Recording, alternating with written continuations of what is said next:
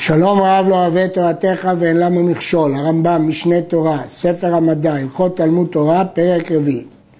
אין מלמדין דברי תורה אלא לתלמיד הגון, נאה במעשיו, או לתם, תם כלומר שלא יודעים אם הוא טוב או לא. אבל אם היה הולך בדרך לא טובה, מחזירים אותו למוטב, ומנהיגים אותו בדרך ישרה, ובודקים אותו, ואחר כך מכניסים אותו לבית המדרש ומלמדים אותו. אמרו חכמים, כל השונה לתלמיד שאינו הגון, כאילו זרק אבן למרקולס, שנאמר כצרור אבן במרגמה כן נותן לכסיל כבוד, ואין כבוד אל התורה שנאמר כבוד חכמים מנחל. כתוב בברכות שרבן גמליאל הכריז כל תלמיד שאין תוכו כברו, אל ייכנס לבית המדרש, אבל לא הסכימו איתו. ואמרו שייכנסו, אבל בתנאי שלא יודעים שמעשיו לא טובים. אבל אם יודעים שמעשיו לא טובים, לא מלמדים אותו, עד שמחזירים אותו בתשובה, מיישרים את דרכיו, ורק אז מלמדים אותו תורה. וכן הרב שאינו הולך בדרך טובה, אף על פי שחכם גדול הוא, וכל העם צריכים לו, אין מתלמדים ממנו עד שיחזור למוטב. שנאמר כי שפתי כהן ישמרו דעת ותורה יבקשו מפיהו כי מלאך השם צבאות הוא. אמרו חכמים, אם דומה הרב למלאך השם צבאות, תורה יבקשו מפיהו, ואם לאו, אל יבקשו מפיהו. בגמרא במועד קטן, הוא צור ומרבנן, תלמיד חכם שהיו צריכים לו חכמים, אבל היה, הייתה לו שמועה לא טובה, רבי יהודה נידה אותו והביא את הראייה מן הפסוק הזה. כיצד מלמדים? הרב יושב בראש והתלמידים לפניו מוקפים עטרה כדי שיהיו כולם רואים את הרב ושומעים דבריו. יש חשיבות שהתלמידים יראו את הרב. וגם ישמעו את דבריו. ולא יושב הרב על הכיסא והתלמידים על הקרקע, אלא או הכל על הארץ או הכל על הכיסאות. בראשונה היה הרב יושב והתלמידים עומדים, ומקודם חורבן בית שני נהגו, נהגו הכל ללמד לתלמידים והם יושבים. הגמרא אומרת שמניין שהרב לא יושב על גבי מיטה וישנה את המידה בגבי קרקע, שנאמר אתה פה עמוד עמדי. וכתוב ממות משה עד רבן גמליאל היו לומדים מעומד, שמת רבן גמליאל היו, ירד חולי לעולם והיו לומדים תורה מיושב. קצת קשה כי מלשון הרמב"ם משמע שלפני כן היה הרב יושב והם עומדים, ולשון הגמרא משמע שזה אסור שהרב יושב והם יעמדו. בכל מקרה, גם לפני כן היו שניהם עומדים, אבל שהרב יושב והם יעמדו לא ייתכן כי כתוב ואתה פה עמוד עמדי, ולכן קשה מה שהרב כותב שבראשונה הרב יושב והם עומדים. אם היה הרב מלמד מפיו לתלמידים, מלמד, ואם היה מלמד על ידי מתרגם, המתרגם עומד בינו לבין התלמידים. הרב אומר למתרגם, והמתרגם משמיע לכל התלמידים. וכשהם שואלים למתרגם, הוא שואל לרב, הרב משיב למתרגם, והמתרגם משיב לשואל. ולא יגביה הרב קולו יותר מכל המתרגם, ולא יגביה המתרגם קולו בעת ששואל את הרב יותר מכל הרב.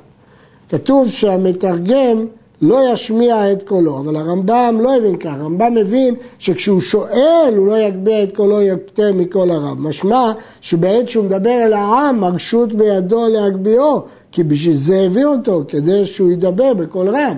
אבל כשהוא מדבר עם הרב, אז לא יגביה את קולו יותר מכל הרב.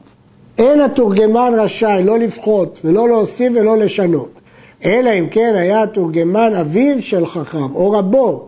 אמר הרב לתורגמן, כך אמר לי רבי, כך אמר לי אבא מרי. כשאומר התורגמן הדברים לעם, אומרם בשם החכם, הוא מזכיר שמו של אבי הרב או של רבו.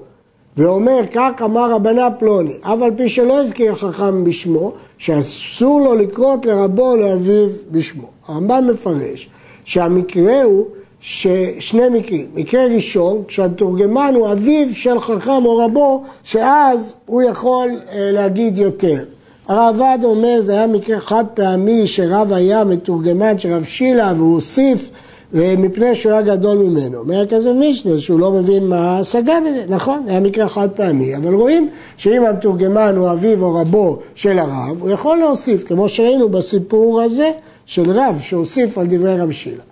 דין שני שאומר הרמב"ם, שכשהרב מצטט את אבא שלו, הוא לא יכול להזכיר את שמו, אבל התורגמן יכול להזכיר את השם של האבא של הרב. וזה ודאי לא נקרא שינוי, אלא זה, כך צריך לעשות. הרב שלימד ולא הבינו התלמידים, לא יכעוס עליהם וירגז, אלא חוזר ושונה הדבר אפילו כמה פעמים, עד שיבינו עומק ההלכה. וכן לא יאמר התלמיד הבנתי והוא לא הבין, אלא חוזר ושואל אפילו כמה פעמים. ואם כעס עליו רבו ורגז, יאמר לו רבי, תורה היא, וללמוד אני צריך, ודעתי קצרה. אם כן הרב לא יכעוס אלא חוזר עד שהתלמידים יבינו. כמה פעמים, הגמרא מביאה דוגמאות שאפילו 400 פעמים חזרו. והרב ישאל אם הוא לא מבין. לא יהיה התלמיד בוש בחבריו שלמדו מפעם ראשונה או שנייה, והוא לא למד אלא אחר כמה פעמים, שאם נתבייש מדבר זה, נמצא, נכנס ויוצא לבית המדרש והוא אינו למד כלום. לפיכך אמרו חכמים הראשונים, אין הביישן למד ולא הקפדן מלמד, כי הקפדן לא יהיה מוכן לחזור פעם נוספת, והביישן יתבייש לומר שהוא לא הבין, אז הוא לא ילמד. במה דברים אמורים בזמן שלא הבינו התלמידים את הדבר מפני עומקו, או מפני דעתם שהיא קצרה, אבל אם ניכר לרב שמתרשלים בדברי תורה ומתרפים עליהם ולפיכך לא הבינו, חייב לרגוז עליהם ולהחלימם בדברים כדי לחדדן ובעניין זה אמרו חכמים זרוק מרה לתלמידים. לפיכך אין ראוי לרב לנהוג קלות ראש בפני התלמידים, ולא לשחוק בפניהם, ולא לאכול ולשתות עמהם, כדי שתהיה אימתו עליהם וילמדו ממנו במהרה. אם לא תהיה אימה, לא תהיה משמעת, ולא יוכלו ללמוד בפי הרב. לכן הוא צריך להקפיד, לשמור, לא לשחוק איתם ולא לנהוג איתם קלות ראש.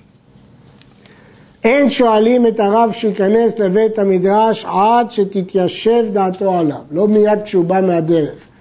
ואין התלמיד שואל כשייכנס עד שישב וינוח, גם התלמיד צריך לנוח.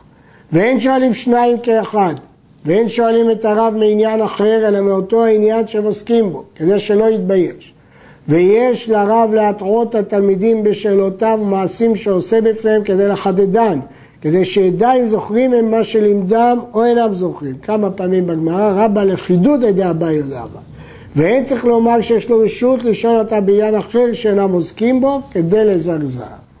אין שואלים מעומד ואין משיבים מעומד ולא מגבוה ולא מרחוק ולא מאחורי הזקנים ואין שואלים את הרב אלא בעניין ואין שואלים אלא מיראה, לא בחוצפה וגאווה ולא ישאל בעניין יותר משלוש הלכות. שניים ששאלו, שאל אחד כעניין ושאל אחד שלא בעניין, נזקקים לעניין. מעשה ושאינו מעשה, נזקקים למעשה. הלכה ומדרש, הכוונה פה מדרש הלכה, נזקקים להלכה. מדרש ואגדה, מדרש הלכה ומדרש אגדה, נזקקים למדרש. הגדה וקל וחומר, נזקקים לקל וחומר. קל וחומר הוא גזירה שווה, נזקקים לקל וחומר. היו השואלים, אחד חכם ואחד תלמיד, נזקקים לחכם. תלמיד ועם הארץ, נזקקים לתלמיד. שניהם חכמים, שניהם תלמידים, שניהם עמי הארץ, שאלו שניהם בשתי הלכות ובשתי שאלות, שתי תשובות, שני מעשים, הרשות ביד המתרגם ואתה יכול לבחור למי ישיב. אין ישנים בבית המדרש, וכל המתנמנם בבית המדרש חוכמתו נעשית קרעים קרעים. וכן אמר שלמה בחוכמתו, וקרעים תלביש נומה. זה שישן בבית המדרש, חוכמתו נעשית קרעים. ואין משיחים בבית המדרש אלא בדברי תורה בלבד. אפילו מי שמתעטש, אין אומרים לו רפואה, גמרא בברכות, שלא אומרים אסותא בבית המדרש. ואין צריך לומר שאר הדברים. וקדושת בית המדרש חמורה מקדושת בתי הכנסיות. כך מפורש בגמרא במסכת מגילה. aadka.